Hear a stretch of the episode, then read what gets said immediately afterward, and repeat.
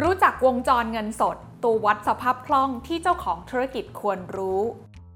ถ้าพูดถึงเรื่องธุรกิจแล้วนะคะ นอกเหนือจากการเติบโตของยอดขายหรือว่ากำไรที่เพิ่มขึ้นแล้ว อีกส่วนหนึ่งที่ขาดไม่ได้เลยค่ะ ก็คือการบริหารสภาพคล่อง และหนึ่งในวิธีที่จะบอกเราว่าสภาพคล่องของธุรกิจเรานั้นเป็นอย่างไร ก็คือวงจรเงินสด หรือว่า cash cycle โดยธุรกิจที่เราคุ้นเคยกันดีนะคะ อย่าง CPO จำกัดมหาชน เจ้าของ 7 e เ e ่ e อ Macro และ Lotus ในประเทศไทย ก็เป็นตัวอย่างของบริษัทที่มีสภาพคล่องสูงมาก จนมีวงจรเงินสดติดลบ แล้ววงจรเงินสดคืออะไร CPO เจ้าของ 7 e เ e ่ e มีสภาพคล่องสูงขนาดไหน ลงทุนแม่จัดเล่าให้ฟัง ขอต้อนรับเข้าสู่รายการลงทุนแมนจะเล่าให้ฟัง สนับสนุนโดยสายการบินไทยเวียดเจ็ตตัวจริงสุวรรณภูมิ จองเลยที่เว็บไซต์ vietjetair.com เริ่มกันตั้งแต่ที่วงจรเงินสดเนี่ยนะคะก็คือรอบระยะเวลานับตั้งแต่เราเนี่ยได้รับวัตถุดิบมาเพื่อผลิตสินค้าให้กับลูกค้า ไปจนถึงช่วงเวลาที่เราเก็บเงินลูกค้าได้นำมาเทียบกับช่วงเวลาที่เราต้องจ่ายคืนหนี้ให้กับเจ้าหนี้การค้าของเรา โดยแปลงเป็นสมการง่าย ๆ ได้ก็คือ วงจรเงินสดเท่ากับระยะเวลาขายสินค้า บวกระยะเวลาเก็บหนี้ ลบออกด้วยระยะเวลาจ่ายหนี้ โดยจะมีหน่วยเป็นวันนะคะ โดยที่ระยะเวลาขายสินค้า จะเท่ากับมูลค่าสินค้าคงเหลือ หารด้วยต้นทุนขาย คูณด้วย 360 วัน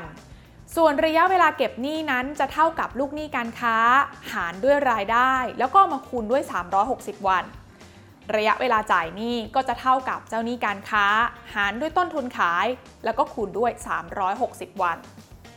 หากวงจรเงินสดคิดคำนวณออกมาแล้วเนี่ยนะคะ มีจำนวนวันที่น้อย หรือว่ามีวงจรเงินสดที่สั้นเนี่ยก็แปลว่าธุรกิจนั้นๆเนี่ยมีสภาพคล่องที่ค่อนข้างสูง แต่ในทางกลับกันค่ะ ยิ่งวงจรเงินสด มีความนานมากเท่าไหร่ ระยะเวลายาวนานนั้นเนี่ยนะคะ ก็แปลว่าบริษัทนั้นมีสภาพคล่องน้อย อาจจะจำเป็นต้องกู้ยืมเงินมาบางส่วน เพื่อที่จะเพิ่มสภาพคล่องให้กับธุรกิจ ทีนี้เราลองมาดูกันค่ะว่า แล้วบริษัท CPO จำกัดมหาชน ซึ่งเป็นเจ้าของ 7 e เ e ่ e อเนี่ยนะคะเขามีวงจรเงินสดที่สั้นขนาดไหน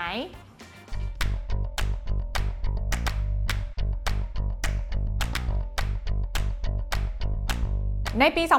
2564 ระยะเวลาขายสินค้าของ7 e เ e ่ e เนี่ยอยู่ที่ 34 วัน ระยะเวลาเก็บหนี้อยู่ที่ 4 วัน และระยะเวลาชำระหนี้อยู่ที่ 80 วัน นั่นหมายความว่าวงจรเงินสดของ7 e เ e ่ e นั้นจะอยู่ที่ 34 วัน บวก 4 วัน แล้วก็ลบออกด้วย 80 วัน เท่ากับติดลบมากถึง 42 วัน อธิบายเพิ่มเติมก็คือ หลังจากที่บริษัทรับของมาขาย จนกระทั่งขายของออกไปให้กับลูกค้า ใช้เวลา 34 วัน แต่บริษัทนั้นกลับใช้เวลาเรียกเก็บหนี้เพียงแค่ 4 วันเท่านั้นเอง อย่างไรก็ตามนะคะ CPO จำกัดมหาชนเนี่ยต้องถือว่าเป็นบริษัทขนาดใหญ่ ที่มีอำนาจการต่อรองกับเจ้าหนี้การค้า ดังนั้นแล้วเนี่ยนะคะเขาก็เลยสามารถยื่นระยะเวลาในการชำระหนี้ให้กับบรรดาเจ้าหนี้การค้าของเขา ได้ออกไปถึง 80 วันค่ะทำให้วงจรเงินสดของ CPO ทั้งหมดเนี่ยติดลบอยู่ 42 วันนะคะ นั่นหมายความว่าเขารับเงินจากลูกค้ามาแล้ว เขาถือเงินสดอยู่ในมือก่อนอีก 42 วัน แล้วค่อยไปจ่ายคืนให้กับบรรดาเจ้าหนี้การค้าได้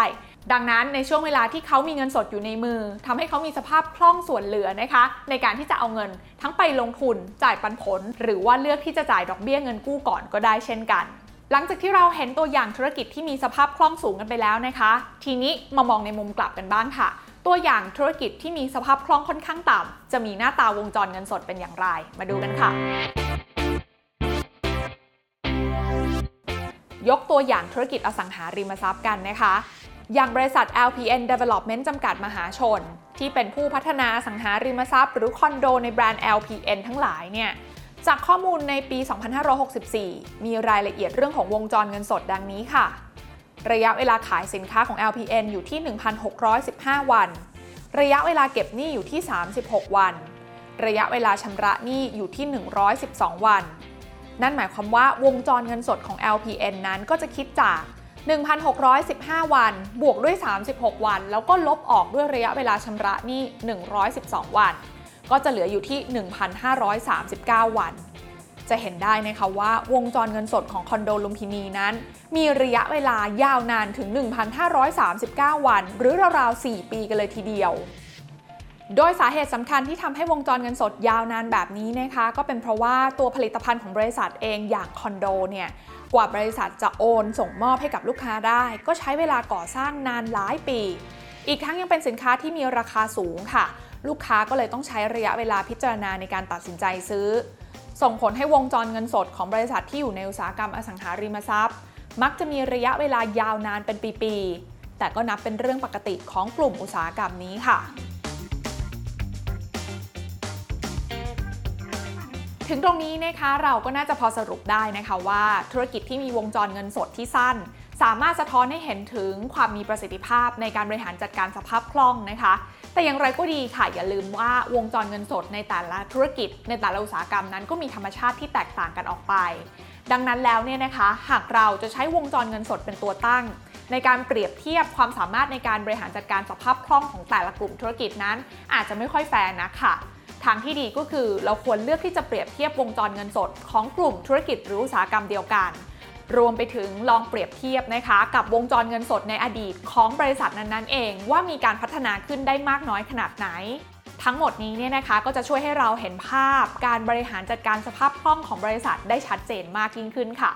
โดยสรุปแล้วนะคะก็ต้องบอกว่าสภาพคล่องนั้นถือว่าเป็นอีกหนึ่งหัวใจสำคัญของการทำธุรกิจที่พวกเราไม่ควรมองข้ามนะคะ เพราะว่ายิ่งเกิดเหตุสถานการณ์ไม่คาดฝันขึ้นบ่อยๆเนี่ยถึงแม้ว่ากิจการหรือธุรกิจนั้นๆ จะเติบโตสร้างกำไรได้เยอะแยะมากมาย แต่หากเราหาเงินสดมาเป็นสภาพคล่องให้กิจการนั้นหมุนเวียนได้ไม่ทันนะคะ กิจการเหล่านั้นถึงแม้ว่าจะโตขนาดไหนก็ตาม อาจจะต้องถึงคราวติดขัด และบางครั้งเนี่ยก็อาจจะนำพาไปสู่จุดจบของธุรกิจ โดยที่เราไม่ได้ตั้งใจก็เป็นได้เหมือนกัน